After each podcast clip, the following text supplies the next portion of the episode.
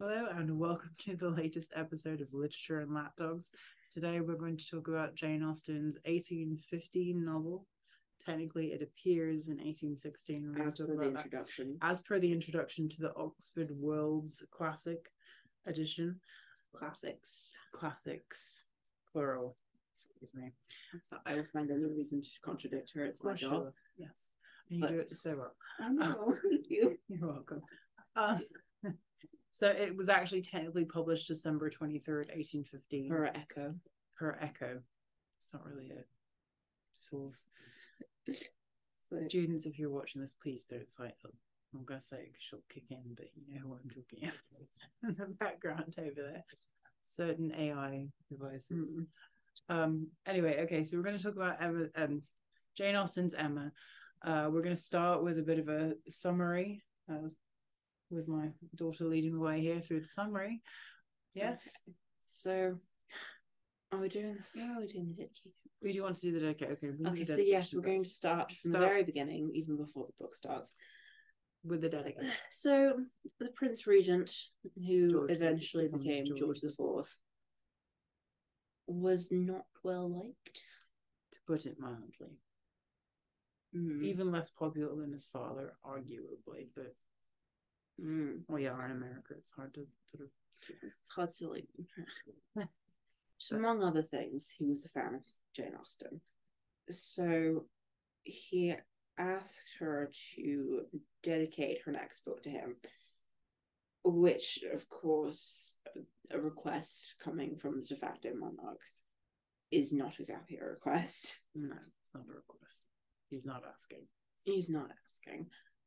But Austen and her family were not particularly fond of the regent. So a dedication We is get this.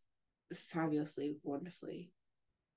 To His Royal Highness the Prince Regent, this work is, by His Royal Highness's permission, most respectfully dedicated by His Royal Highness's dutiful and obedient humble servant, the author. Dutiful and obedient humble servant, first of all. And then Mm. His Royal Highness. It's like Brutus is an honorable man. Yeah, his ro- you know It's like- dedicated to His Royal Highness with His Royal Highness's permission, most Read. respectfully dedicated by His Royal Highness's. basically by himself. Is kind of, well, And by His Royal Highness. I know, but I'm saying it sounds almost like it's dedicated to him by himself because he told me to. I could be reading too much into this, but it does it does kind of sound like that. I've heard it a few times just recently. So Okay. okay, so we have we have the funky dedication, which sounds a little bit tongue in cheek.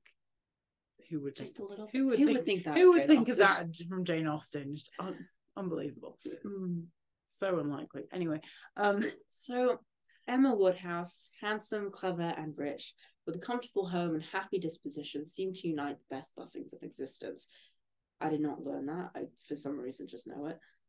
I, I can't explain. You're scared like that.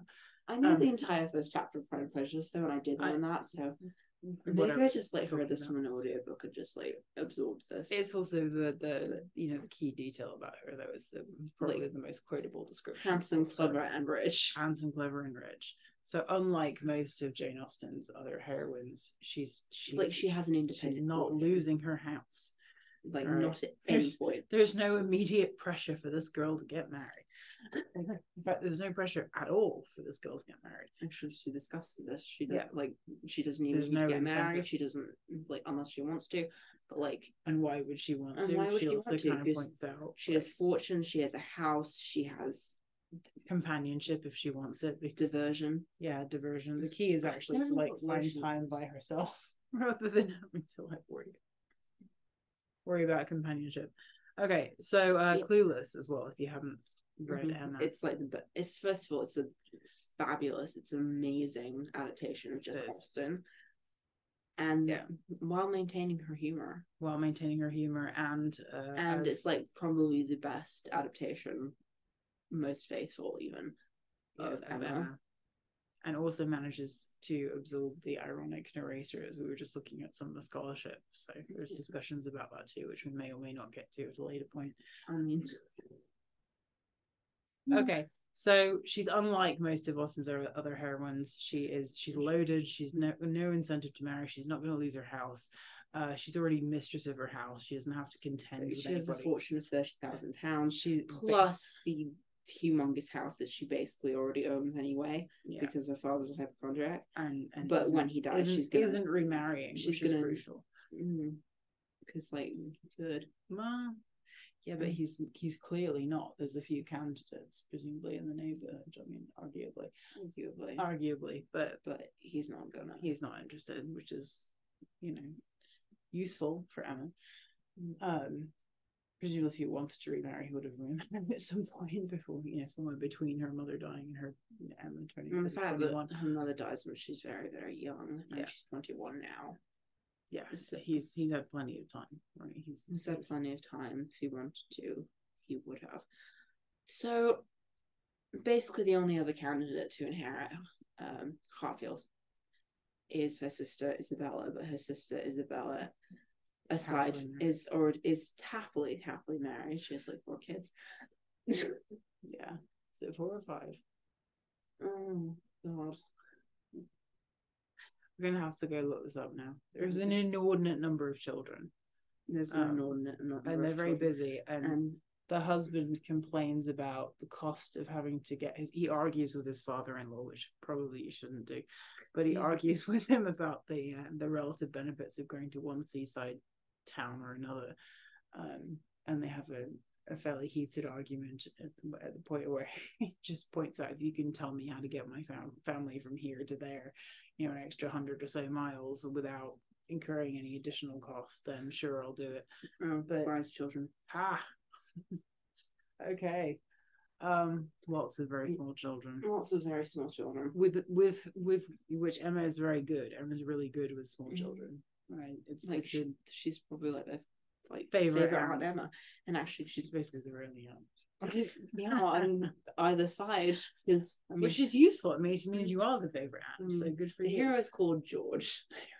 I really wanted to stick this in because like there's no other place to do it. I don't. I just. I, I. And I feel like I need to explain this for people who may or may Mm. not be watching this. That that is a Blackadder I'm sorry, it's very obscure. It's kind of appropriate because it's actually said by Hugh Laurie when he's playing the Prince Regent. Um, but it's something that not not many people I Know outside of. England or like outside of my Mm. household because I'm English have ever really seen, And- except a few of my long suffering students. I've made some of my students watch bits of it. Mm. With the design effect, they did laugh, but they may have been laughing to humor me, kind of like It's like Austen's like reacting to the Prince trying. Regent. it's like, okay, she told us, she told us this is funny. We're gonna laugh now. there's a thank God there's a laugh track. We know where to laugh. Um, anyway, it is actually very funny. I, Mm. I, I jest. My my students are lovely. Um, they really are.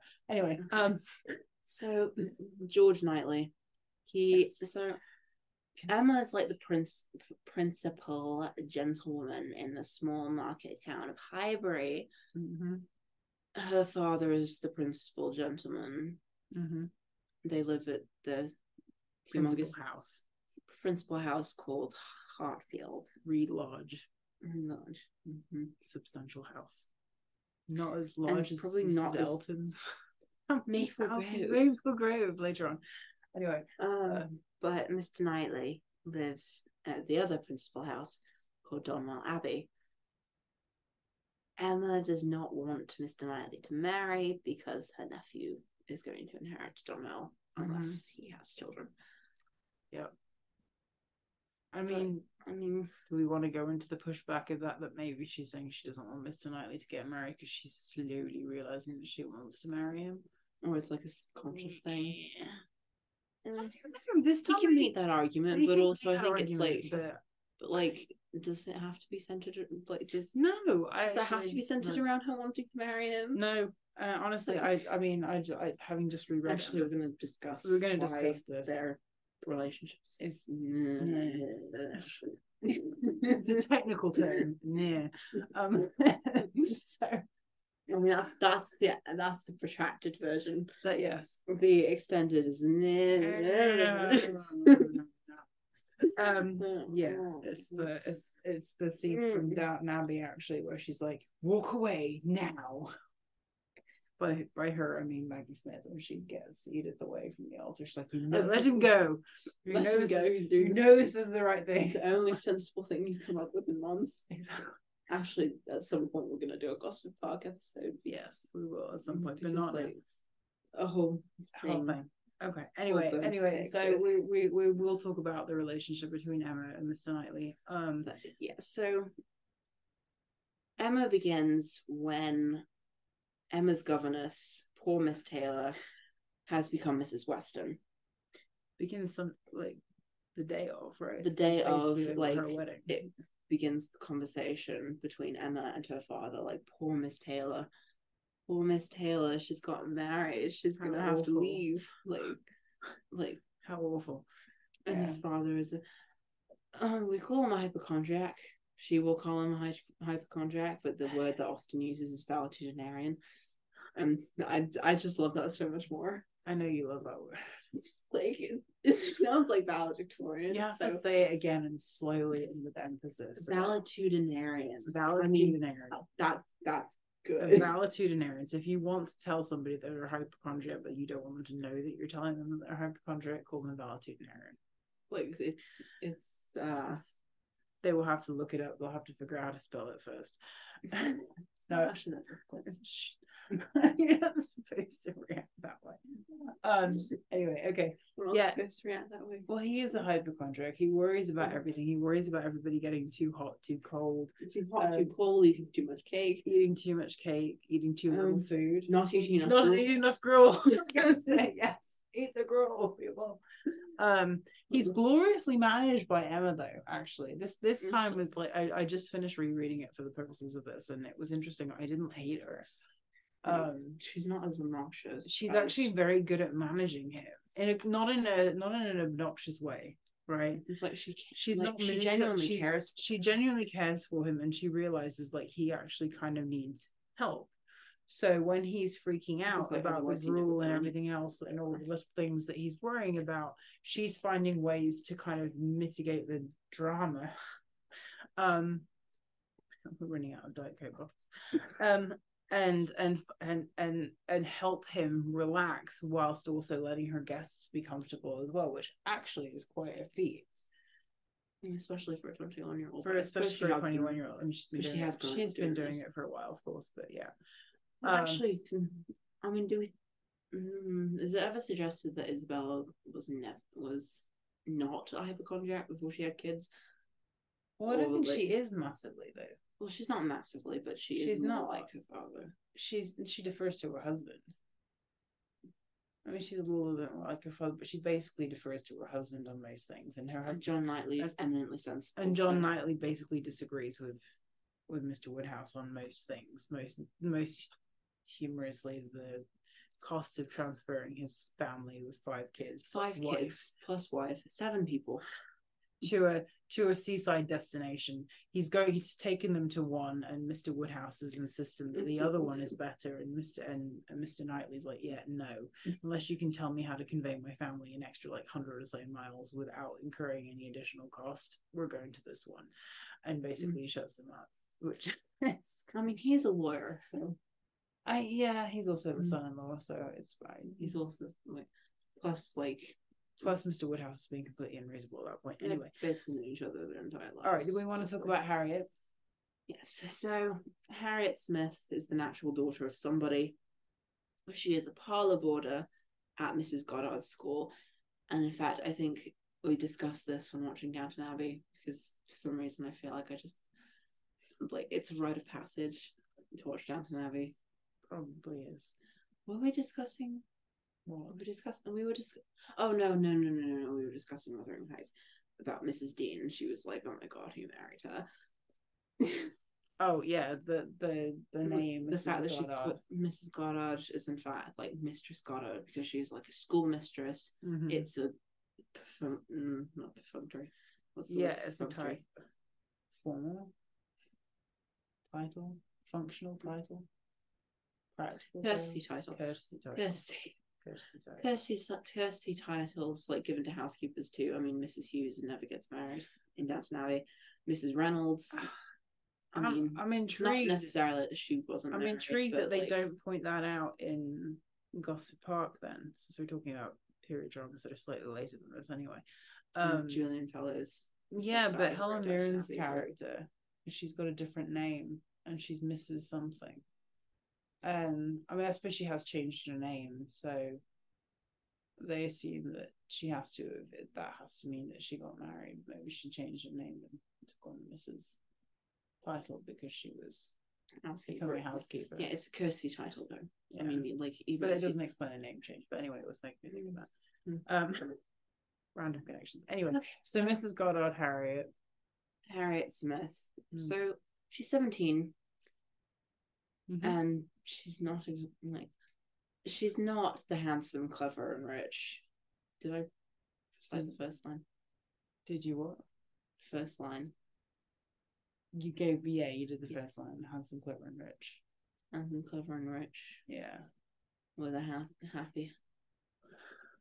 you're gonna forget it. It's right over there. Yes, I am. I'm very upset. Happy home and cheerful disposition. Happy home and cheerful disposition. There you go.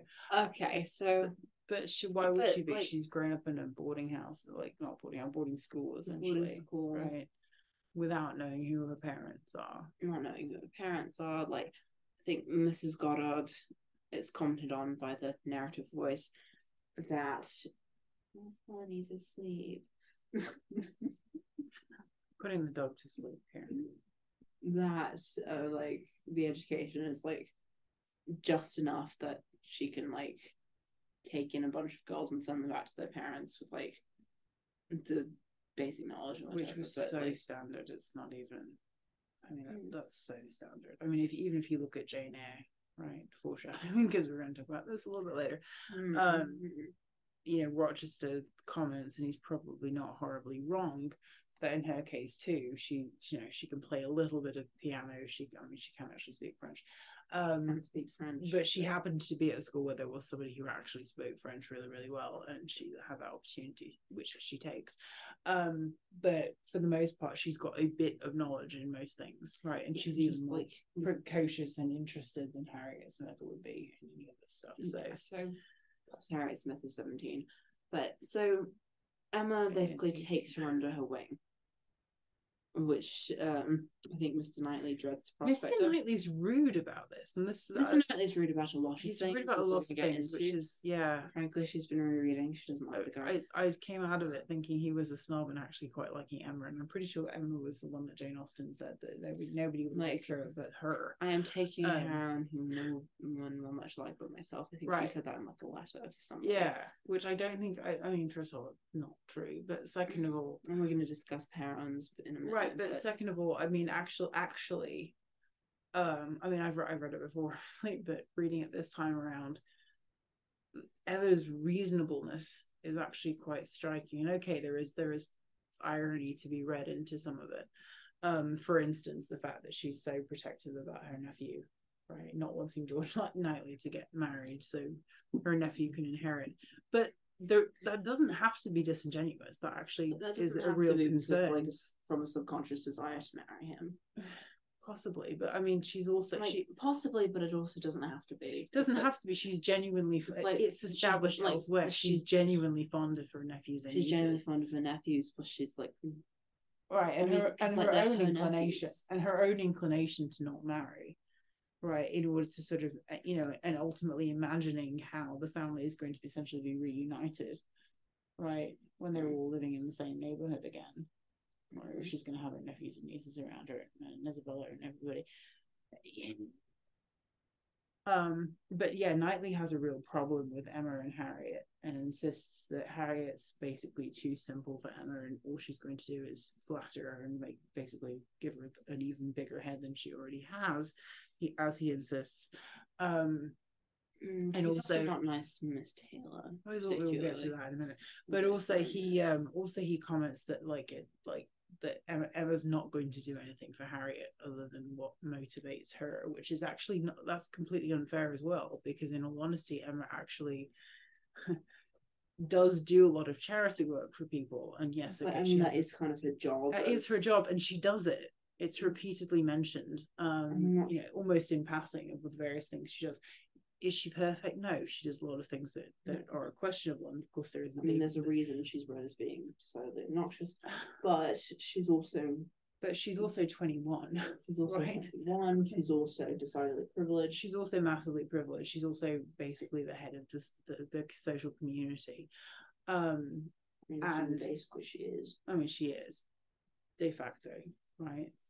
Um, you know, she's in place of her. I mean, she's basically the substitute wife for her for her father, As daughters tend to as be. daughters tend to be and could be trained up to be, and everything else. So there's all that.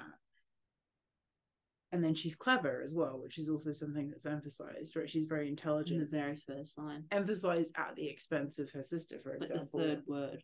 yeah points out that that her older sister would like fell far behind her quite early on right yeah it does Okay. that she couldn't keep up with her essentially but emma but emma was the the dominant sister Um, you stop looking so eager. and also mrs weston that's part of the criticism of her too it's part of the poor miss taylor criticism from Mr. from Mr. Knightley. But anyway, on the on the subject of Harriet, um, he's very rude about Emma's friendship with her and insists that like nothing good can come of it for either of them. Um, you know, that he wants her to be friends with somebody who's going to challenge her, which is fair. But he also is absolutely adamant that nothing she's going to do is actually going to benefit Harriet.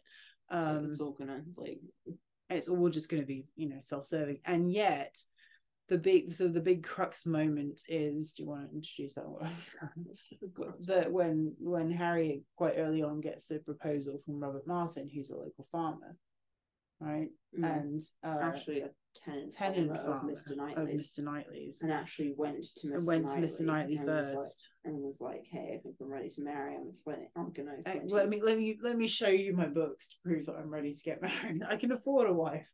Um, these expensive women, um, which I mean they are. I you know, I mean, yeah, there is a practical side to this. There is a practical side to this. This is not the first or last novel where you get discussions about having to have a certain income before you can reasonably expect to get married. Um, anyway, Robert Martin has said income. Mr. Knightley approves of him having said income. Um, gets essentially gets his blessing to go and propose to Harriet. Goes and proposes to Harriet, and then Harriet, with Emma's help, quote unquote, um, she does pretty much write the letter for wrote her letter. Well, she doesn't write it. She sort of guides her. To, I mean, that she clearly is obviously influencer influencing her to say no. Um, so it's a totally different topic. but- got Laura t-shirt on. Um, but when when we get to the okay, but when we get to the the argument that Emma and Mr. Knightley have, and and Mr. Knightley's absolutely furious that Emma has intervened and stopped it, even though he's actually intervening on his side essentially. Um, Actually, he he's sort of like training Robert up to be his agent at some point, Yeah. right? well, it seems like it, Is yeah. he? Or is It that seems like it seems like it. Um, but he has clearly respects him and you know wants him to, to clearly respects him, likes him? yeah, and Mm. wants to sort of be a sort of older brother slash fatherly figure towards him. Anyway, when he finds out that Harriet's turned him down, uh, Knightley's livid and and kind of rude to Emma and blames her obviously, and um, you know, of course, Harriet potentially is assuming Harriet's even stupider than he thought she was in the first place. Um, Emma's response to that, though, is actually a lot more reasonable um, than I sort of remember it the first time around, which is actually basically that she's, you know, Harriet's 17. Why in the hell should she say yes to the first person that proposes to her? Mm. Um, because I mean, okay, Emma's got this fantasy that she's the natural child of a noble person or a gentleman or something, that she's going to inherit this massive fortune when she finds out who her natural parent is. Um, Um, is like her father is actually like a wealthy. yeah, her father is, I suppose, spoiler alert. Um, Harriet's father is actually identified at the end of the text. Um, and he's identified as being a, a reasonably, you know, wealthy enough to keep her comfortable. Her Right. comfortable in a parlor and You know, yeah. Um, so I mean, Emma's not completely right. She does have this comment about, you know, how awful would it have been to find out that she wasn't actually the daughter of a nobleman. She wasn't the daughter of somebody who was super wealthy. Um, however, she's not completely wrong that you know her father is actually somebody with some some substance And even if she weren't, and even if she weren't there is the class issue that that emma seems to be less bothered about than than knightley actually yeah, and he's all like, like if you like, Robert Martin is superior in every in way. every way Like you teach her to like if Emma teaches Harriet to reject every man who's actually above her, like teaches her to get such a big head yeah that she's going to reject everybody who's actually above her. In consequence, she's never going to marry anybody. Right and that there's nothing that, that hanging out with emma is going to do for her except of course as we know from other jane austen novels essentially if you're hanging out with wealthy people you are hanging out with wealthy people and your chances of meeting people who are similarly wealthy who might may or may not marry you. And let's face it there are other examples in jane austen of less Mm. wealthy women because they're pretty ending up marrying to marrying well right? Ma- Mansfield Park is an example of that lady Bertram Um, yeah, Lady Bertram, marries above her stage and she's Miss not and Mariah. and she's not the oldest sister Miss Mariah Ward. Actually, that's- precisely that's the yeah that's the point. Um, that's kind of recurring. we that we, we do live in this world Bennet. we do live in this world. Um, and. Harriet's pretty. Right? Harriet's pretty. She's pretty and she's like- really nice, even if she's not the I mean, like, smartest she's. But she's seventeen. Give Like- the girl a break. she's sweet, and you know, just because like she's not clever as I And- mean, I mean, actually, the distinction between like smartness and cleverness is frequently made in Austen. Like, even with Right. Bingley was by no means deficient, but Darcy was clever. but there's also, the issue that she's hanging out with Emma, who is her superior. I mean, as Knightley points out, who is her superior in every way. She's older.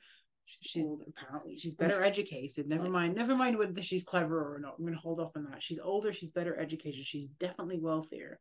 Right. She's slightly more worldly. slightly. Um. And is better connected. So in every respect, right? How why would Harriet not be doing anything other than like deferring to her in everything? Because this It's person like- and they've they've only just met. It's not like they've been friends forever. it's not like they've been Right. friends forever. They've been She's friends like, for a relatively short amount of time. And if you think about because like she's just finished Right. and if you think about how friendship structures tend to work, particularly early on in friendships, right, the dynamic can very much be when somebody's like older than you and everything else that you do kind of defer to them. Actually, like mm, clueless. She was like, "Tai, when's your birthday?" Right, Like April. precisely, exactly. Well, my birth- Like May. May. Well, my birthday's in April, and as someone older, Can I please give you some advice? Exactly. I mean, in Right. Emma's case, it is in fact like And she's they- four years older. Well, is- they also make out the point with Tai that she's she's new to the neighborhood. She doesn't know like, anybody. She doesn't know anybody. so of course she's and, and she's literally dropped into a high school situation where she you know you don't want to not know anybody. It's horrible. It's like she doesn't have the right clothes. She doesn't know what you know She's the new kid. And totally the new kid. And that experience means that as soon as you've got Cher and what's her name? Dion um being nice to her she's like- bending over backwards to be nice to them and say they're so, they're so nice to her and she'll like, do whatever they want They're she's like so they're- nice. They're so cool. Exactly. She like defers to their They're so, influence in everything, even though you've also got the issue that she's more experienced than they are. Mhm. With in the sense that okay, uh, she's had relationships, capital R relationships, um, and and she she's like the, the pot smoking thing too, right? She's more Mm. she in in her own way, she's more worldly than they are, which kicks in later.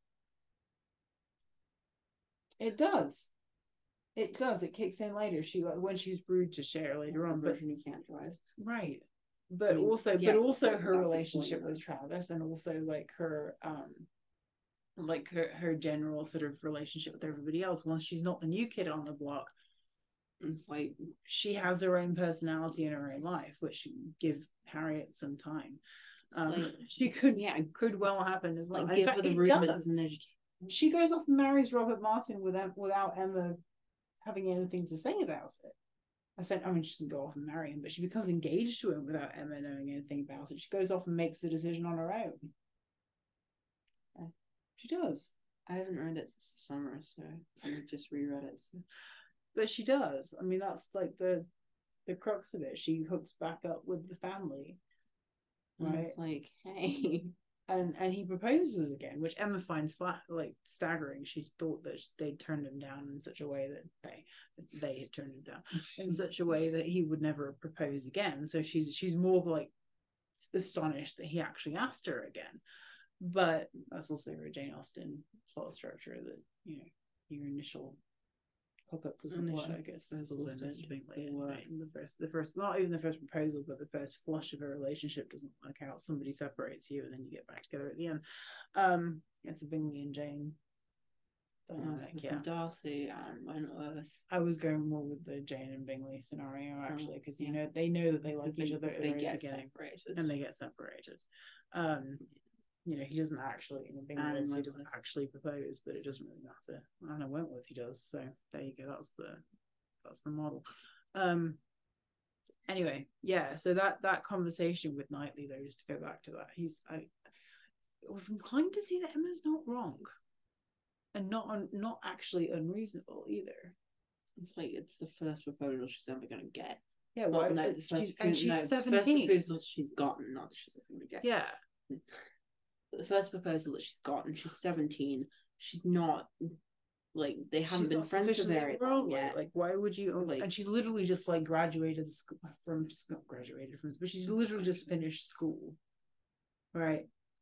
Um, and okay, this is not a context where she gets to sit around for a couple of years, you know, enroll in college and think about Gap what she's year. going to gap year and think about what she's going to do with her life. However, she has just made a connection with like the leader of the social community like that she lives in and they get on like a house on fire right? Even if mr mr knightley disapproves they are good friends.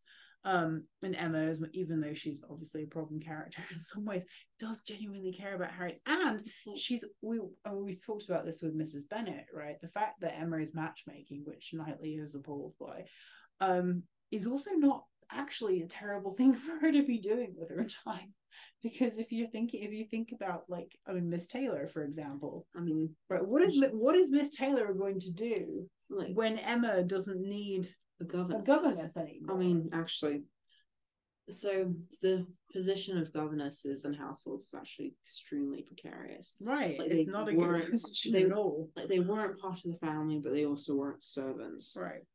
Like I think Jane can't. Jane Eyre can't talk to. She just. She sort of barely manages to talk to Mrs. Fairfax.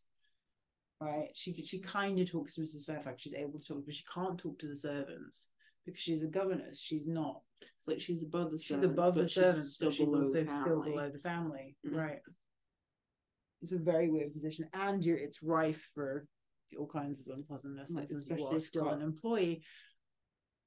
Mm, Jane Eyre. Mm-hmm. Back to Oh, especially probably like if you have like the mother and wife is still alive, Mhm. then it becomes like the kids could start liking the governess more than the mother. The husband could start liking the governess more than the wife. Well, It's and like- you get a Nellie Dean situation where you get a governess who's manipulating the hell out of her. Well, she's not a governess, she's not she's, a governess, she's the like- housekeeper like, she's- person, though. But she, She's the but she is the she's carer she's for the her. foster sister. Yeah, Actually, that's described just directly as the foster sister. yeah. She, but she's but she's also the caretaker for her, Caretaker for Hareton, and she's- she and she's arguably manipulates that relationship so that Hareton doesn't know what to do with his own father. I mean, I, I'm willing to take a bet, having just reread the scene where Hareton's like, "Oh my god, get away from me," uh, that that may or may not have something to do with Nellie. The fact that he's like, I mean, okay, his father's a drunkard as well, but um, the fact that he reacts so like it's like he and she also she mentions his father. yeah. And she also mentions that she hides him. Right, that she Yeah. tries to keep him out of the way and like hide, take him away from his father and hide him away from his father. It's like, oh, really? Do you, Nellie? because anyway, mean- we'll come back to Wuthering Heights, but Oh, Wuthering There- Heights. there's I mean, considerable- cliche. The Austen and the Brontes are like. There's there's considerable issues with that governess role, though. Is the? And Yes, and what is point. Miss Ta- what is Miss Taylor going to do like when she no longer has she's she got very lucky with the Woodhouses because like Emma hasn't needed governess in a while, and has kept her, but on they've kept her on friend. as a friend. yeah. Like which is more than generous and and unusual right? In many like- respects, right? It's not. I mean, it's not completely unusual. I mean, being heard there- of, There are probably cases where it's been heard of, but it's right? also, but it's not. It's also have to. not. They don't have to. It's and not it's the typical. you know, and it's not a secure position for her because if something happens to Emma, God forbid. You know, maybe Mr. Woodhouse keeps her on as a companion, but unlikely because that's not going to look too good. Um, no. crazy. Anyway, um, move my face. I'm not being sat on by the door. Anyway, um, yeah. So it's it's Mm. preca- and the fact that that Emma takes credit for organizing organizing the relationship with Mr. Weston, She also takes credit for organizing the relationship with John and Isabella. right? And even to the extent that it's true, right? Her sister needs to get married, right? And it's arguably so does Miss Weston, right? Not Miss Mm. Weston, Mrs. Weston. Um, Poor Miss Taylor. Miss poor Miss Taylor needs to become Mrs. Weston, otherwise, you know what is going to happen to her. And the Harriet needs to marry as well. I mean, right? Harriet does need to marry because, like, she hasn't even got. I mean, she could totally. I mean, Emma could totally keep her on as companion or whatever, like formalized. But She could. also, I mean, But the best scenario for her, the safest scenario for her, like the marriage, safest situation is marriage. ironically, despite the dangers associated with that. Um, but yeah, no, I mean the fact that she's that, that Emma is so determined to matchmake for people. Actually, if you I mean, if you come at it from the perspective of like looking at Mrs. Bennett and her aggressive matchmaking for her daughters, which the business of her life is to get her which which married. people grumble about and think is absurd, but in fact it really isn't. And actually, um, point about Mrs. Bennett, it's like she's not her matchmaking is actually not unreasonable, like she's Not not unreasonable in her matchmaking because like Mr. Darcy shows up and he's got like ten thousand a year. He owns like half of Derbyshire. He is multimillionaire. Like he's the nephew he's and grandson of an earl. He has like all these connections. The family is saved. And he Mrs. goes and calls her daughter ugly. Right, and Mrs. Bennett has the wherewithal to realize that as soon as he calls her daughter, like she totally defends Elizabeth. So there's, no, there's like, no "No, dance with him." She's like, don't even bother. It's like don't Um, even bother. It's like, As not handsome. as is dance with. Emma though, when Mr. Elton turns out to be a colossal jerk. Okay, so Mr. Elton. not- Mr. Elton is the pastor Absolutely. past. I, He's a I don't know what He's I don't know what words I use to describe. clergyman. like- I just say clergyman. He's like okay, yeah, he's the cleric, clergyman guy in the Um, community. of Highbury. So Emma, th- Emma thinks that he wants to marry Harriet. He actually wants to marry Emma. Mhm. And Things go awry. things go awry. Yes, so the carriage proposal actually, so that was like the scene's like culmination. Yeah. And they're not actually supposed to be alone in a carriage together, but at the same time, like he's the clergyman, she's the She's principal the gentlewoman. No, like, get away with It's a mistake. They can get away with it. Like Yeah. the first time around. And it's because like John Knightley John Knightley is actually supposed to be in the carriage with them, but he like He he's so he's so accustomed to going to his So with the full wife. context for this scene is that it's after a party. Yes, right? at Randalls They're in the middle Randalls of winter. In the middle of winter, there's a snowstorm, There's a snowstorm. We're which trying to get back causes, Miss, causes Mr. Woodhouse to, to start It's having like, like- They have to leave immediately. Uh, they're all organizing to go into carriages. Uh, Miss John Knightley is supposed to go with Emma and Mr. Elton as a chaperone, right? Because he's her brother-in-law.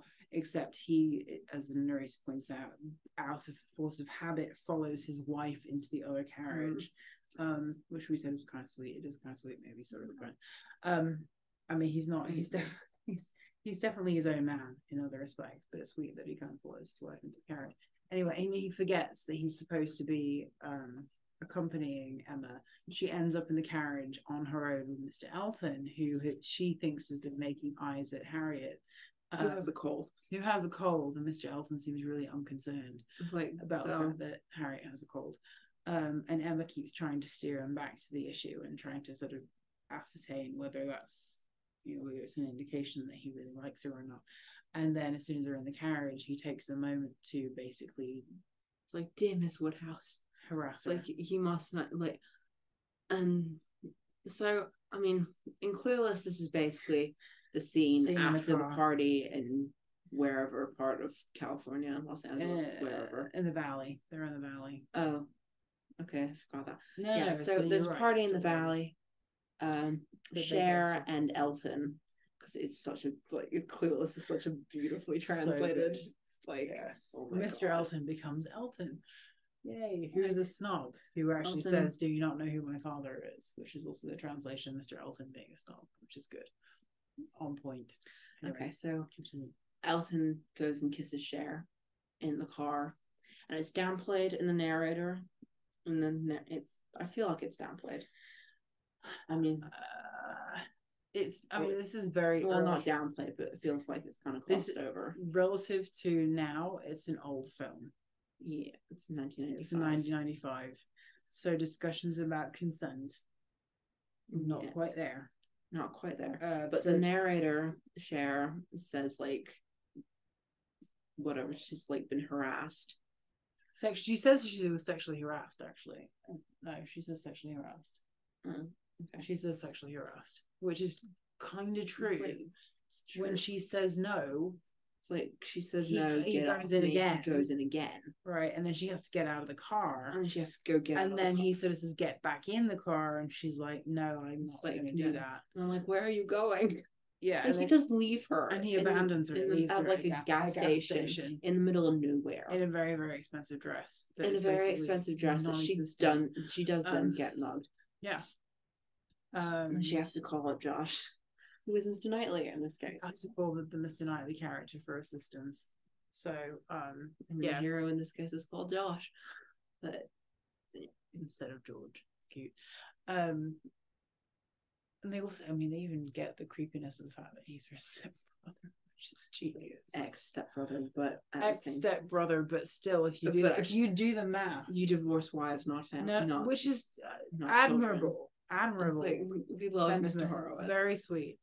But at the same time, if you do the maths and you figure out how old she was when like- they were when they were like when they were essentially brother in like five years yeah, which means and that she she's was like 11. 16 She was eleven.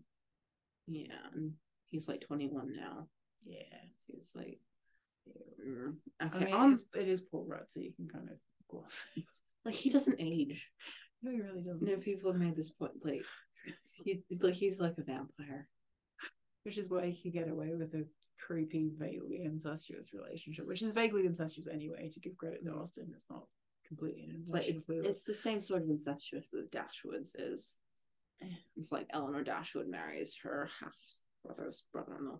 Well, and and the age difference things actually, Emma. Oh god! Oh god! Oh god! Okay, yeah, that's another thing. But Okay, do we Okay, want to talk so- about that, or what do you want to talk about? um, well, okay. So Should we talk Well- about wait, no, just a minute. We'll talk about Frank and Jane after this.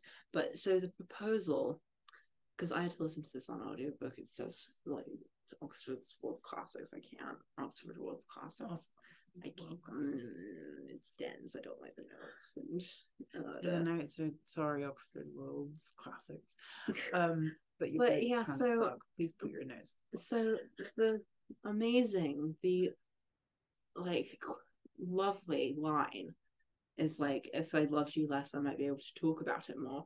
And that's like, it's like, ta. It's face. Like, mm, no, no. In this case, no, really. no. That's like, oh. And then I heard, and then in the context of the actual proposal, then goes, I must have loved you since you were 13. It's like, oh. There. Okay, that's then that's the face. Okay, Yes. now I can have the face. Oh. I've loved you since you were thirteen. Oh. And Oh, you and how and you were how old? I mean, okay. Okay. Okay. So There's the thing in Bridget Jones's diary when he, she points out that he was ever so slightly older than her when she was running around in his paddling pool. Uh, but the age difference is nothing like what you're talking about with Emma and George Knightley, and not to mention the fact that he also sort of like positions himself as like an older male authority figure in her life anyway, and is nasty to her on various. And Miss Taylor, we didn't even get And to the point about Miss like Taylor. he goes and confides in Mrs. Weston and Yeah. is like, you were too lax with her. Like and says that she was a terrible governor. He literally, he literally says that you were a terrible governor. like criticize your teaching style. It's like if I you mean, like if you were so concerned about this, why didn't you interfere? Right, and and I mean, uh, like if he's joking, it's a really not very nice way to joke. And is that really how you talk to people? so, no. No. I, I I mean, even if you're almost 40, surely you have some social skills. Please um, Hans, learn some social skills and anyway he's, he's like you're a per- you've been training to be a wife like you would i mean okay it's fr- it's like the nanny it's literally like fran fine the nanny where she's basically goes in and she's But at the same time, arguably a terrible nanny and she's a great substitute no, but she, she's and mother Like, but I mean, she might be a terrible nanny, but she's also like a good mother. and, right she's a like- good mother figure and she's a good wife figure Like the kids adore that's her. the whole first of all, and like Um, she just teach them things. I mean, but Mrs. Weston, not actually. Poor Miss Taylor as was, is also the perfect substitute mother. It says so basically on page Yeah, one. She's long Right, so. Emma doesn't feel the tragedy of having lost her own mother because she has such a good replacement in Miss Taylor. So Miss Taylor is basically her mother figure up until the point that she's de facto. de facto, yeah, up um, until the point that she gets married. I don't know. But even then, I mean, even then, she's still. even then, she's still- like I mean, not- I you know, who's Mr. Knightley to judge? Where is his mother? No. Uh, and he was without him on the cast the first stone. exactly exactly um anyway yeah no he knows so much i mean the fact that he's unmarried at this point also... he's unmarried. His little brother's married. Yeah, his little brother's married he's His little brother's married and has five kids. this is a moment at which you should be suspicious of the fact that the man that you're interested in is not oh, that emma's not even interested in actually until later I mean, um has not himself you know found somebody else appropriate um anyway okay do we want to talk about okay. So on the note of Knightley being too old, we're now going to go on to Frank and Jane. Yes, Frank Churchill and Jane Fairfax. the Frank's kind of too young. the other It's like- couple he's too like- young Well, no, he's like too immature. Yeah, I mean, kind of. But yeah, so Frank Churchill. well, Frank Knightley, Weston, Knightley. Knightley criticizes him for that too. He's Yes, like, he if he, if he, wanted, criticizes everybody. if he wanted to come and do this, he could do it. You know, but as Emma points out, though, she argues with him. He's like, if he wanted to, he could just come to visit his he's like a father. As Emma points out, he's like, you who've had been in control of your life for X number of years and haven't had anybody to answer to. All you can see is that people should be able to. is that people should be able to do whatever the hell they want because you know you've got money and you've got privilege. She calls him out on it. She does. She calls him out on having like having basically been able to do whatever the hell he wants with himself because he's got money and he's independent. And Frank Churchill does not have that Yeah, luxury. So, so Frank Churchill is Frank Weston, Yes. or was Frank Weston. Mm-hmm. Mr. Weston was previously married, but his wife died in childbirth. Following Jana shortly after childbirth, yeah, basically. Shortly after I mean- childbirth. Yeah, essentially in childbirth. And uh, Her, She she, was- was, wealthy. she was part of a wealthy family, but she was cast off when she married Mr. Weston. Yeah. But then her brother and his wife are like, hey, we've got no kids of our own, let's take in the nephew. Very Which actually, practice. like that, that happens. First Very of all, common like it's a common practice. It happens in Mansfield Park with Fanny Price, It happens to one of and it happens to one of. Austen's brothers. Mhm. Um, like Edward. Yeah. Edward Austen Knight. Yeah, think so. Mm. Uh, yeah, I keep thinking of James Edward Austen-Leigh, just like a name and a half. We digress. Continue. We digress. He's a biographer, and oh, so many issues. No, because like he got the only full frontal portrait of Jane Austen that's totally def- definitively Jane Austen. Mm. It was done by Cassandra, but Mm. he apparently had it like retouched for his biography of her to make her smiling. And he's the he's the one who made out from the like two inches like little bit of ivory two inches wide, which was actually a joke. It was like, dear God, she knew how good she was. Thank you. like, pretty sure she knew how good she was. Mm. Actually, that's just, what was the quote by? I think we definitely digress. I'm sorry, but like, what was the quote from Virginia Woolf that got misconstrued in the exhibit? about what? At the um, appeal, The what? Yeah, I know. I know what you're talking about, but which which but quote? the quote that made it sound like she didn't know how good she was, that she was self-deprecating. Oh, there's a few of them. Woolf is always self-deprecating, though, but it, you you have the sense not to take her seriously. Um, Yeah, and like, so I mean, definitely an issue with Most women. writers do No. this though. Yes, but women women writers in particular are also Oh. constantly like It's made to sound like they don't know how good they are. It's literally a literally do that as a poet. There's a whole convention where I mean, it's go back to, further than Chaucer, but Chaucer does it too with Canterbury Tales. It's like I basically am taking back every Didn't. Dante do that? They all do it. Um, they basically like apologize for how crap this is. I'm so sorry. I take it back. I didn't want like take it all back. Go and join a book. Right. I'm Which also kind of a form of marketing. yeah, of course. That, which they which they knew, and it's age old. So yeah, I mean, if Jane Austen comes out and says, "Yeah, I'm well, my fabulous novel bestseller," just the best. It's like Yeah, just you, the I'm- you're, can gonna, you're gonna Oh, put my my picture. You're gonna put my mug on bags later, and you're gonna have mugs with my first lines on. You're gonna have mugs with my mug on them. mugs with my mug on them. There you go. It's the quote of the night, people. The quote of the night. Mugs with my mug on. Yeah, no, it's completely a it's Mm.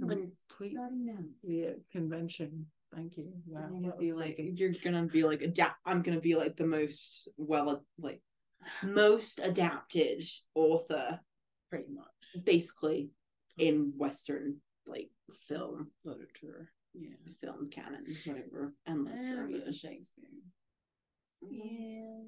Novelist. Novelist. There you go. Novelist. most adapted novelist in Western film canon. Well, you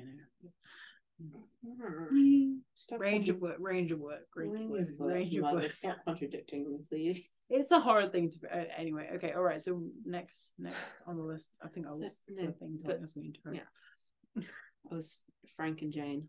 Frank So and Jane Fairfax, on the other hand, she is the niece of the Bateses. We're definitely going to have to do a part two of this, but she's the niece of the Bateses, Yes, and she's been and she's been sort of like as Frank Churchill was. She's taken away actually by like a friend of her father's, a friend from of her army, father's from the army. Yeah. Captain Campbell, Mm-hmm.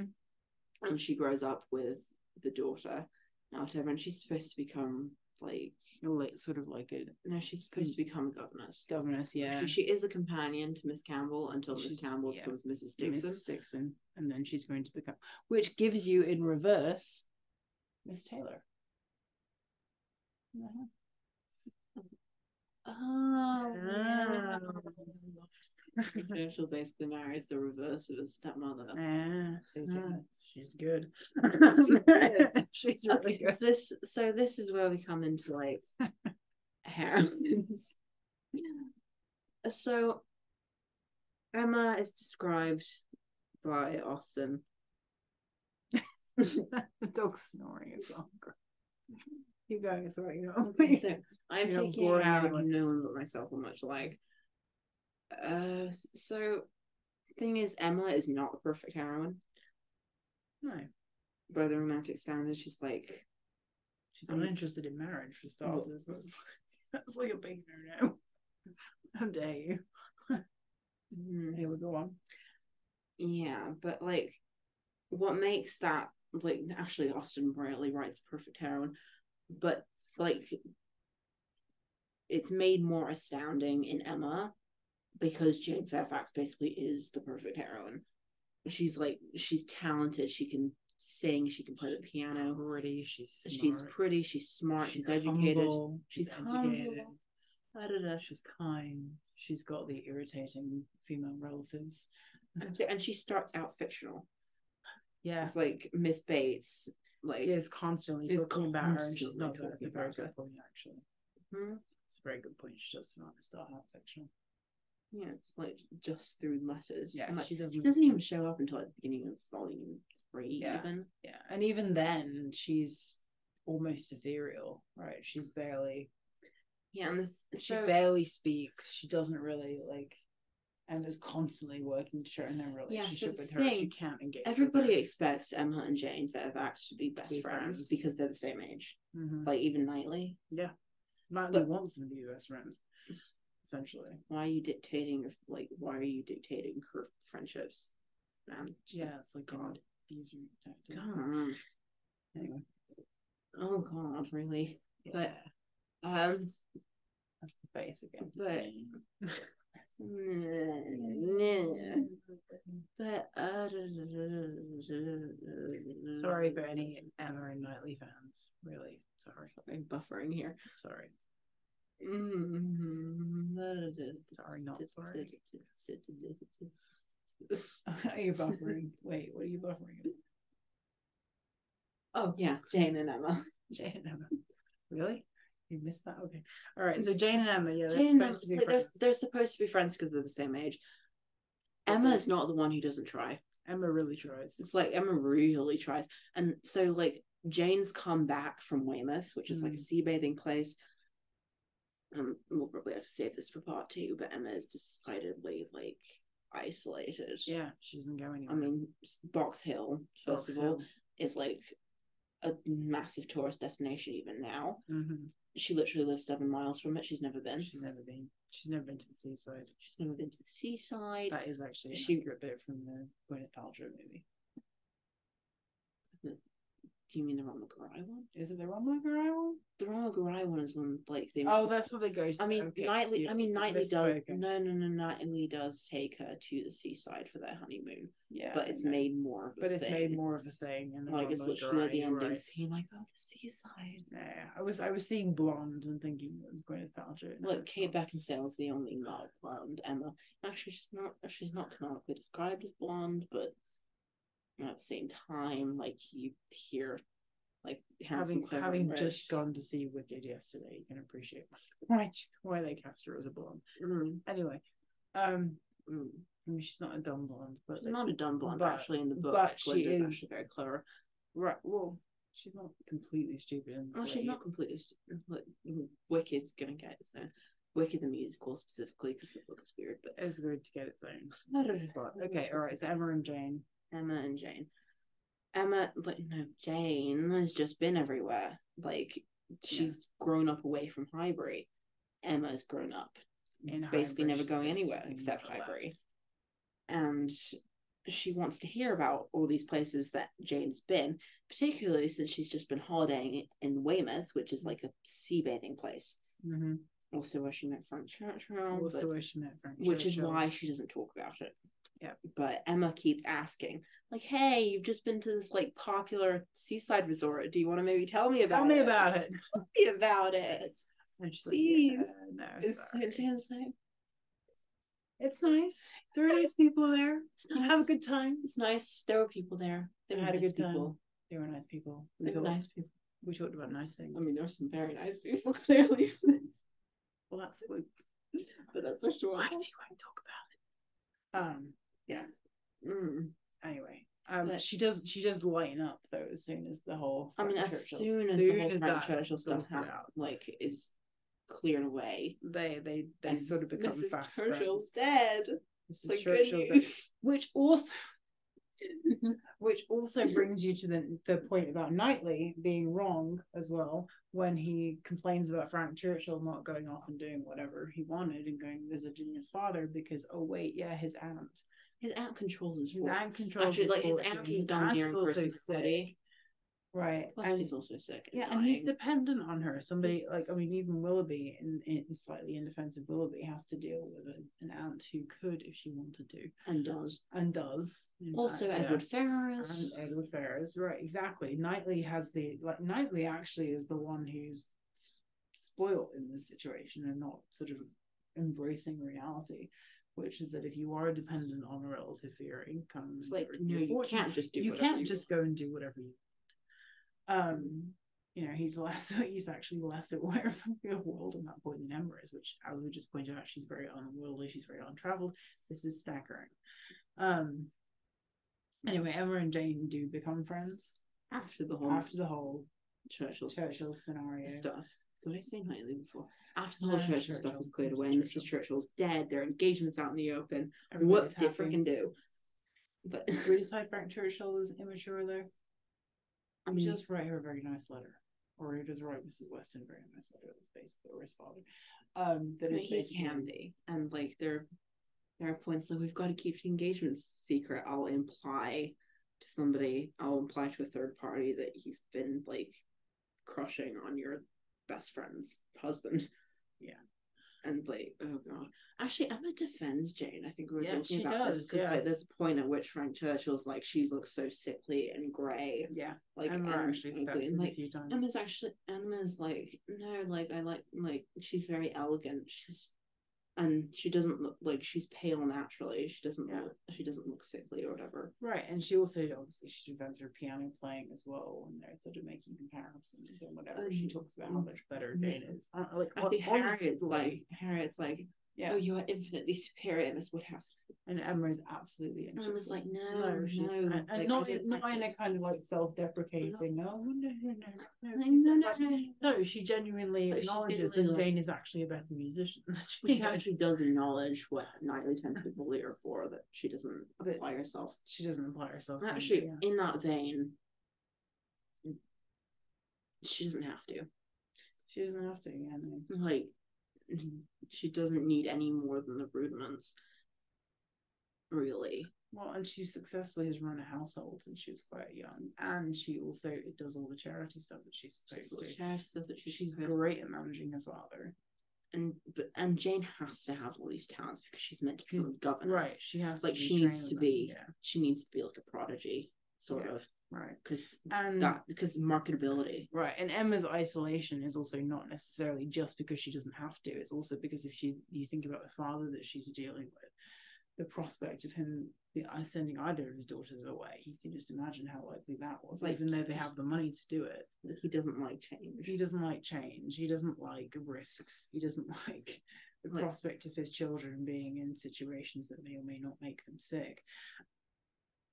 You know, sending them away to any place, To any place, just, even, you know, like- where something could happen. Um, seems like it's not really. Is this he's also going to do based on the fact that his wife died? Well, yeah, that too. I mean, I think that's partly it, right? That he's that there's some suggestion that that's part of the reason that he becomes the way that he is. But anyway, we digress. Um, We tend to do that. It's going to be the name of the subtitle. Literature and lapdogs. We digress. Um, okay, so yeah. Mm. Um, we think Frank is a little immature, possibly, maybe, kind of. Mm, Yeah, he can be. He can be a little bit, but he's also dealing with a high stress situation, kind of like Mrs. Bennet. So maybe we should be careful about labeling. He's twenty three. And he's twenty three. I mean, Maybe we should be careful about labeling somebody as as coming as coming across as immature because of all the stuff that he's subjected to. it's like we don't actually. He's got a lot of going on with pressures. Actually, that's the main part. Right. He's also fictional too. He's also like a fictional character for most of it. This, you know, the sort of almost, almost romantic hero type that comes like in. Frank's It's, supposed to be the, the the ideal partner for Emma end. She sort of vaguely entertains. because they're the she same. tries to they're map- the same age. He's the stepson of her she tries to map she tries to map romance onto him on various occasions. There's moments where she's trying to oh and as she does in Clueless, right? Right, he's like he's perfect for like like he looks good. He does all the you know. I mean, in this case, boxes. Jane Fairfax translates to he's gay. He's gay. Yeah. Um. He's in love with an ideal woman. Yeah. Um. The translation is weird, but um. But you also yeah they also did have a Jane Fairfax character in there anyway. Really didn't so they get rid of her. Um. He's on yeah he's unattainable. Well, that's the allure. That's the that's the translation. He's unattainable. Um. Yeah. So um okay. He does resolve it in the end though, and they go off and become a happy couple.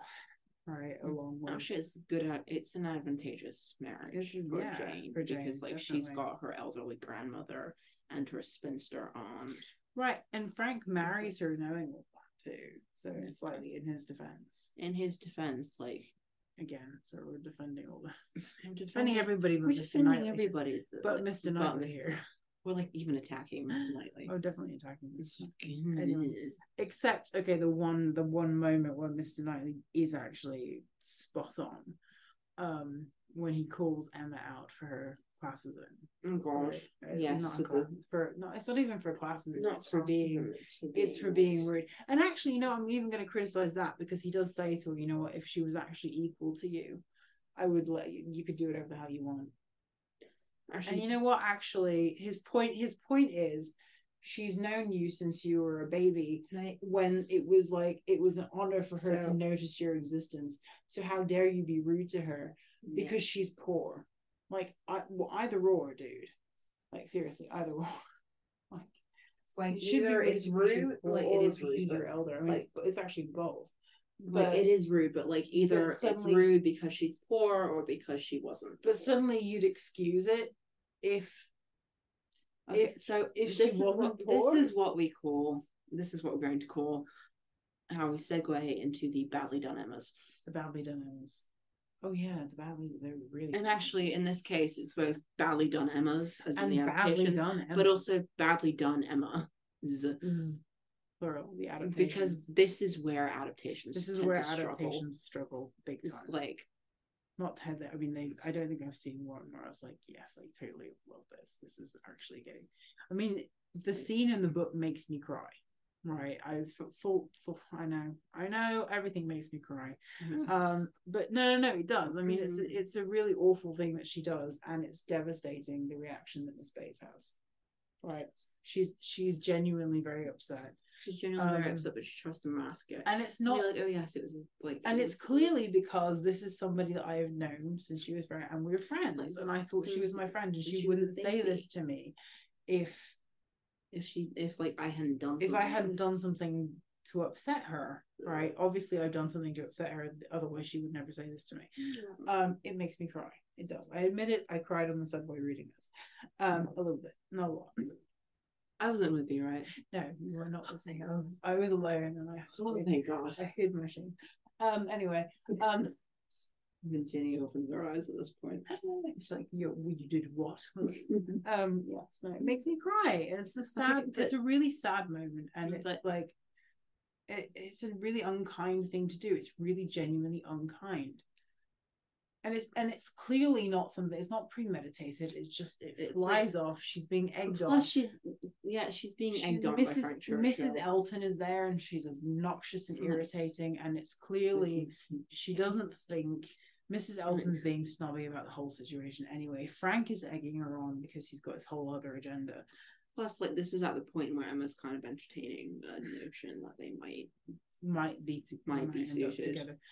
And yeah, she makes this huge Huge social faux pas. social faux pas. It's just mean. It's just mean. It's just unkind, and and it's really sad because dear old. It's actually uh, Sophie Thompson who does it the best. It makes me cry. Fun version. Pretty Um, sure Gwyneth Paltrow. Yeah, it is. Also with Polly Walker as Jane Fairfax. Also, so- Sally Walker's Jane I Fairfax. And Sophie Thompson, the Actually, incredibly brilliant actress, sister of Emma Thompson, um, who you'll like is in random stuff, and you're like, oh wait, that was her. Um, like Order of the. I know. It's like, She and just even, like she's in Four Weddings and a Funeral. just thought, She's in Four Weddings and a Funeral. We'll come back to that. Anyway, uh, yeah. I will die on this hill. She's in the movie. Um, she's in the second wedding. Um, she is the second wedding. She's the bride. Um, she marries. oh, She marries Bernard. Delaney. Delaney. It's Cinder and Delaney. Um, Again, in the vein of Blackadder. again, we digress. Go watch Four Weddings and a Funeral. Um, In the vein of Blackadder, though. well, uh, that that that moment is Bingley. that moment is literally a vehicle for Rowan Atkinson, and then of course, yes, Caroline Bingley. the original Duckface, who has henceforth been playing the rejected, the rejected woman in virtually everything except the hour, actually. Um. Anyway, okay. So, uh, what were we talking about? Oh, faces, yeah. faces. Okay, so Yeah. no, no, no, badly done. Or Emmas. badly done Emmas. Badly done Emmas. In this case, it is in fact like I've Yeah, already said said this. this. Badly done Emmas, Badly done Emmas and badly like, done Emmas. like the quotation. Yeah. How do Because we cannot get the scene right. Cannot get it right because it's so Because, complicated. like it's such because like I mean, also this is kind this kind of happens in Rebecca like as as a novel Mm. As a whole like it's so difficult because like we're not in this time period. Mm. And, like So like we have to clarify we're not. Alas. alas Woe is me. Oh, Actually, I wouldn't want to go back to the I medicine. I've mhm. decided that I decided that long ago. medical advances. I'm Yeah. sorry, like No. Um, Okay, continue. Women's rights, actually, but let's continue. Mhm. Women's rights. Women's Oh, rights. Oh, no. No, thank you. I no, thank I you. like to I like to have make my own medical decisions and you know not be my husband's chapel. Um. Anyway, let's continue and have custody of my children. This is good. Um. Mhm. The list is long. We just roll out the list of things that you can do. Thanks to Ruth Bader Ginsburg. Anyway, moving on. Um. She doesn't get all the credit. She gets a lot of it. Anyway, go on. Actually, I have memorabilia at this point, but um, We digress. We digress again. Look, I even have socks. It's kind of I. I descend becomes we digress. Um, but um, yeah, so Knightley's emotions like a precarious balance. Mm. Like he's angry with Emma. Yeah. He's disappointed. Yep. Because like he like it's like bad behavior from somebody like, who's related, basically related to him. Who's like, ba- basically related to him. Someone he's basically known yeah, to like her whole life. She's like a sister type. She is actually nice in general. Like he Mhm. knows her to be nice. not that he ever admits it, but yes, Mhm. not that he ever admits it, but Not yes, admits it. Not that he ever like admits that she's she's actually in this. but she can actually like she's not nearly as vain as he makes her out to be. I don't know. Maybe I was reading a different novel, but no, I don't think she is. Um, But Mhm. but he's also like upset because he's in love with he's her. in love with her, and this is coming out of the mouth of a woman he loves. And And Miss Bates is his friend too. Miss Bates is his friend too. And the thing Night Knightley's and adaptations tend to have like an overabundance of one emotion or the other. Of one emotion or the other. Like in 2020, he's too tearful, I think. Um, in 2009, 2000 slash 2010. Here's that's the Jonny Lee Miller. Yes, Yeah, Jonny Lee okay. Miller, Jonny, He's Jonny Jonny Lee Lee Miller. Miller. and Romola Garai. He He's plays angry. Gwendolen Harleth in Daniel He's Deronda. angry.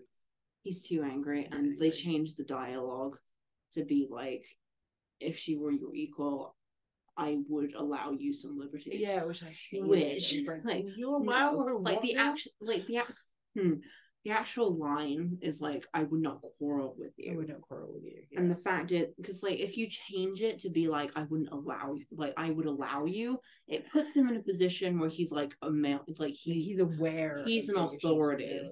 like he's an authority. He has control of her. it makes He's more like a father in that case. it makes their relationship even creepier when they actually get together. That he even says that to her. Which, in his defense, and I'm not defending him much here, he does actually say he's not like you know I would allow you to do this. Like, I Like, would no, allow- like, like, no, I, he would, has- I like- wouldn't take issue with you doing Like- this. I wouldn't take issue with how And he you doesn't conduct yourself. actually with Mrs. If- Elton because she is in fact Emma's equal in this case. And it, we all hate Mrs. Elton. Oh God, Mrs. Elton. Mrs. Elton. She's just Maple Grove. well. The best part is that she's like the comments that she makes about Knightley as well, and Emma's reaction to that is like, oh my god. It's like Knightley. It's like was a perfectly, perfectly gentleman-like man. It's like gentlemanly. man. Excuse like What's what now? he's a Who, exact, like, who exactly is your husband? like your husband is not a gentlemanly man, first of all, but also know, like yeah. Knightley, Knightley. She's calling him Knightley. She Knightley, like she yeah. didn't even meet him before this, and she's calling him Knightley. Yeah. Mr. Emma's, Elton's friend, Mr. Emma's E's Mr. E's friend. Caro Sposo. uh, Karis. What exactly is that? that means that uh so it's dear husband but there it was one of the Oh. edits so the footnote is that it's one of the edits um uh, it's supposed to be caro sposo but she says caro sposo in the original uh, and they're trying to figure out whether jane austen actually intended it to be an error to show off how pretentious she is or what or whether it should actually have been corrected. And I, i'm i'm leaning towards it probably should have been an error. She should get the end the ending the agreement wrong. Oh yeah, so there's a bunch of notes here yeah. about um it's like it makes perfect sense that she gets it wrong But so page 254 in the explanatory notes for Jane, Frank is irritated by Mrs. Elton's overfamiliar mode of address. That's mm-hmm. and on page 222, the quote is Emma Woodhousing me. Here, as elsewhere, the characters in the novel respond indignantly to Mrs. Elton's violations of the rules of decorum concerning modes of address and use of proper names. First names, unless, for example, referring to a younger sister or daughter as Miss Jane, mm-hmm. were used only in situations of significant intimacy. In this instance, Mrs. Elton ought to refer to Jane Fairfax and Emma Woodhouse as Miss Fairfax, Fairfax and Miss Woodhouse. Woodhouse. Even Like, even Harriet refers to her as Miss Woodhouse. Like even And Harriet, like who's actually besties. her, like They're literally like besties. actually like the her time. So bestie. She's visiting her every day. Like, like, oh, she's practically living at the house. It's like she's going there And that's why she has that whole thing with the ribbon, like where the hell she wants to have it sent. Does she send it to Mrs. Scott does she send it to? It's like the reason why she's having such a dilemma about that is 'Cause, because, like- dear God, she's basically living with Emma. Mm. I mean, she stays there for an extended time, which I doesn't mean that she's just going there every day. She's actually staying there. Right? Isn't there a room set up for her? You should tell me. I thought it was. And yeah, fair point.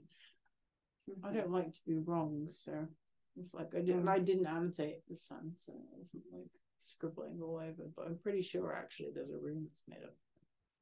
Oh god, the barouche landau. Yeah, so Caro Sposo, Italian for dear husband, an affectation on Mrs. Elton's part. yeah. The 1816 edition of the novel prin- printed Caro Sposo. Cara Sposo. Cara Sposo.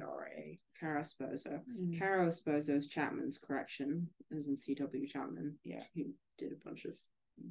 Editor. But it might be that Austen intended the mistake as a reflection Pretty on sure Mrs. she Elton's intended the mistake. Doesn't seem like a thing that you're going to screw up if you're It's Jane like- Austen. You, she is as pretentious as they come. Why would she not? And she's an idiot. Sorry, but Mrs. Elton is is just obnoxious. Like she's and stupid. obnoxious and stupid, which is a combination that nobody likes. Jane Austen definitely does Like- not like.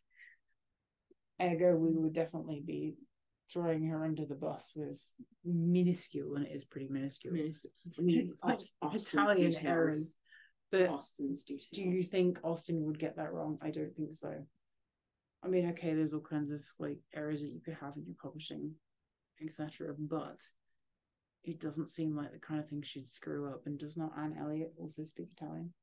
Well, I mean, I was perplexed by this as I as we explain in the persuasion episode, but like, I didn't think like I it's kind of glossed over.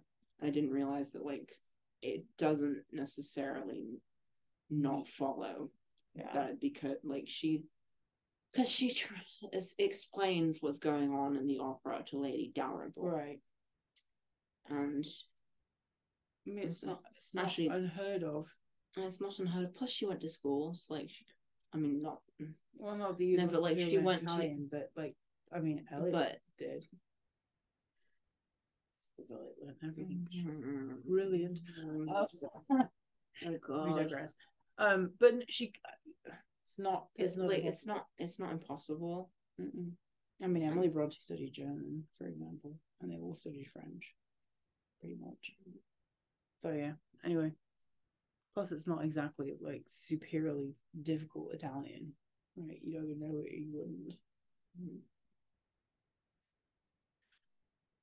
Pretension.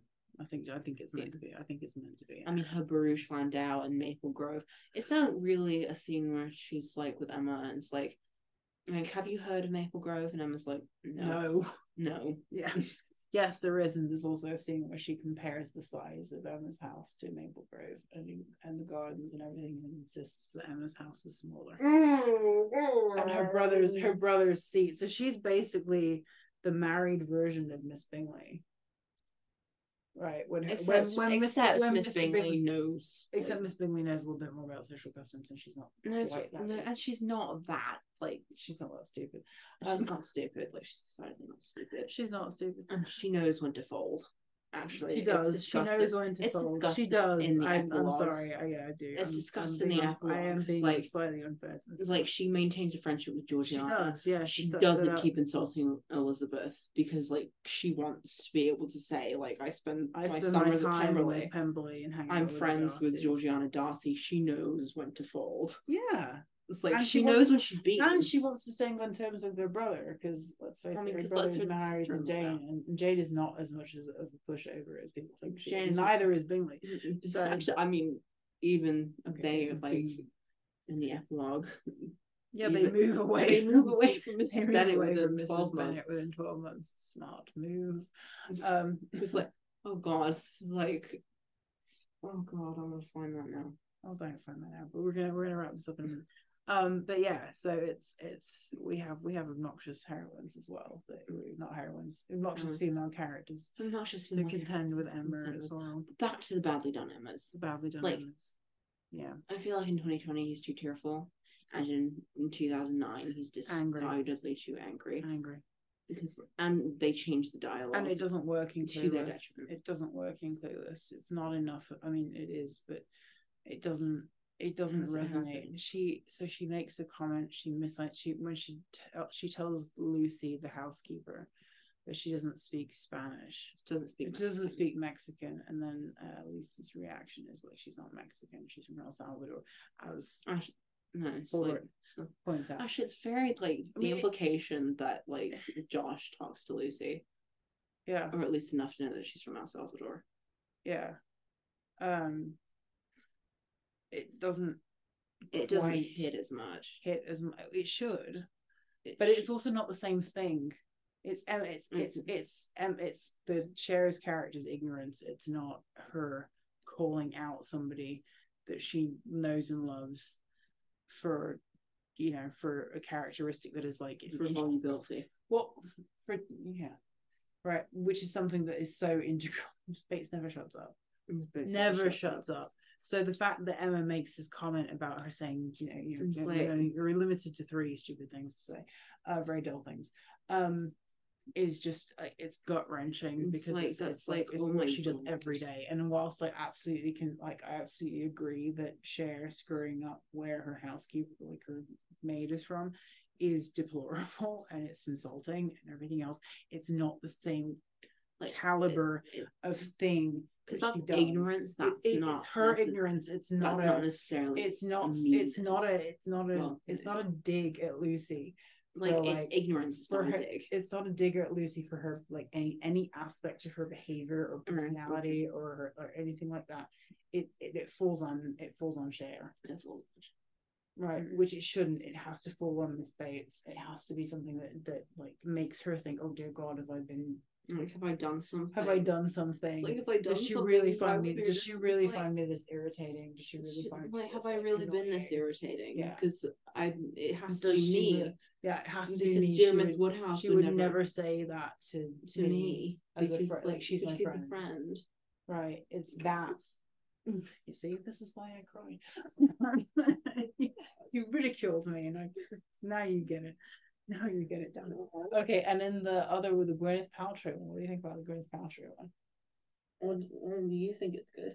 i think it's great well i think it's Well, the badly done Emma. But I he's he drops his voice. I'm pretty sure, Mm. and he comes up very close to her, and it's very it's almost kind of like, like he's almost kind of acknowledging that wow, I find you really hot, um, in the sense that he's right up next to her, and he's right up next to her neck, and there's a kind of sort of homosexual thing going on there, um, but it's also slightly creepy. Um, it's the best. I think it's the best one of the ones that I've seen. It's the closest. Um, the really really old one that I grew up on, which I'm not.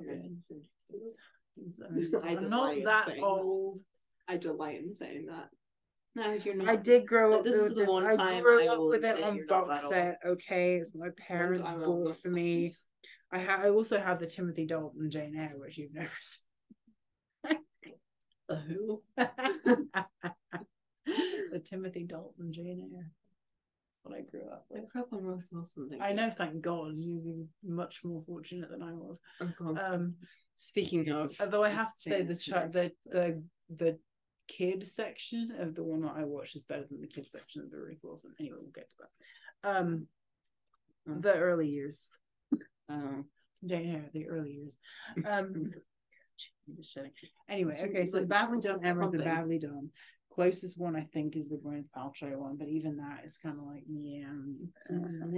but Um, also, I mean, that's just on Knightley's side of badly done Emma's. yeah, it doesn't. Emma really- is remorseful.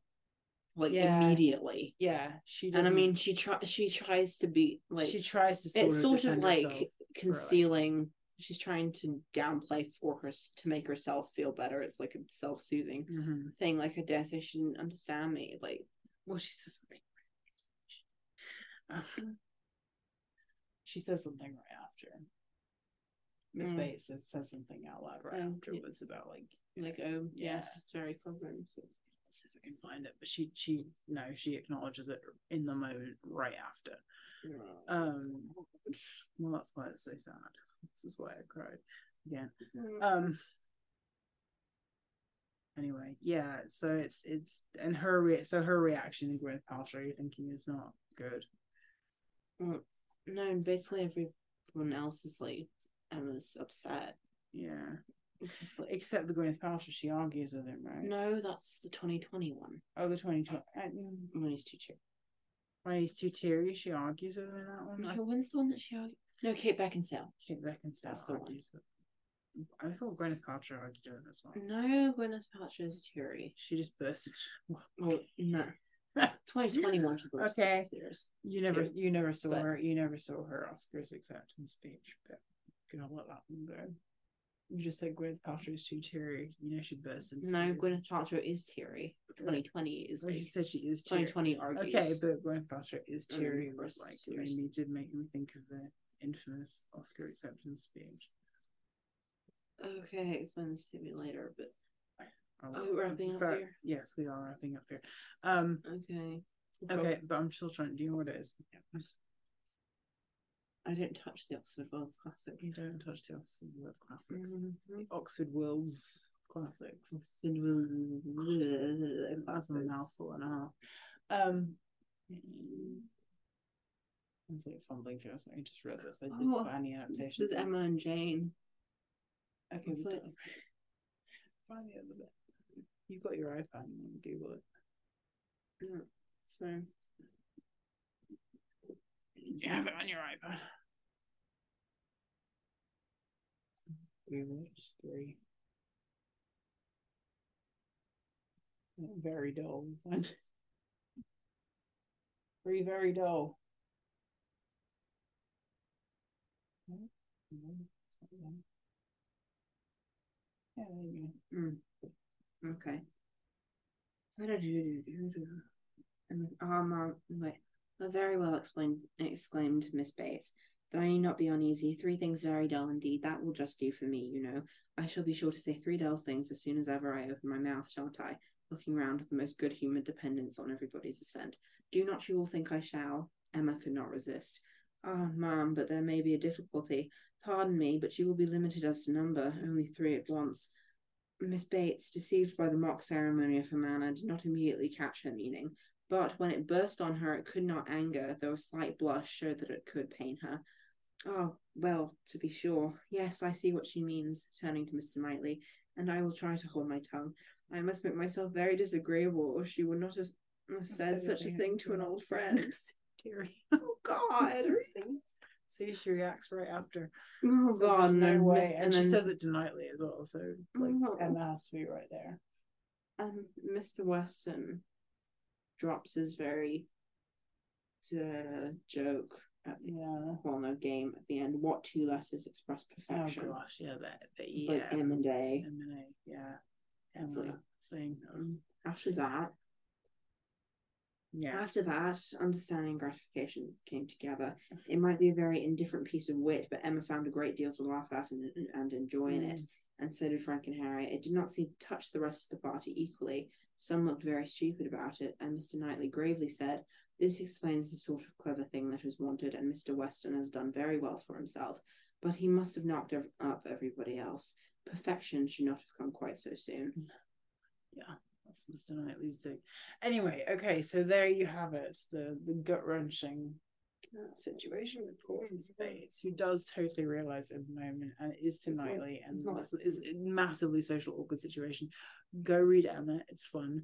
Uh maybe go watch the adaptations because why not? Definitely go watch Steph, what do you Clueless.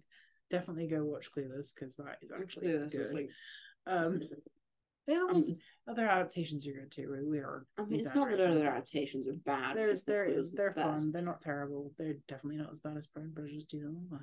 Uh, yes, there you go. Jane Austen's Emma. Hmm.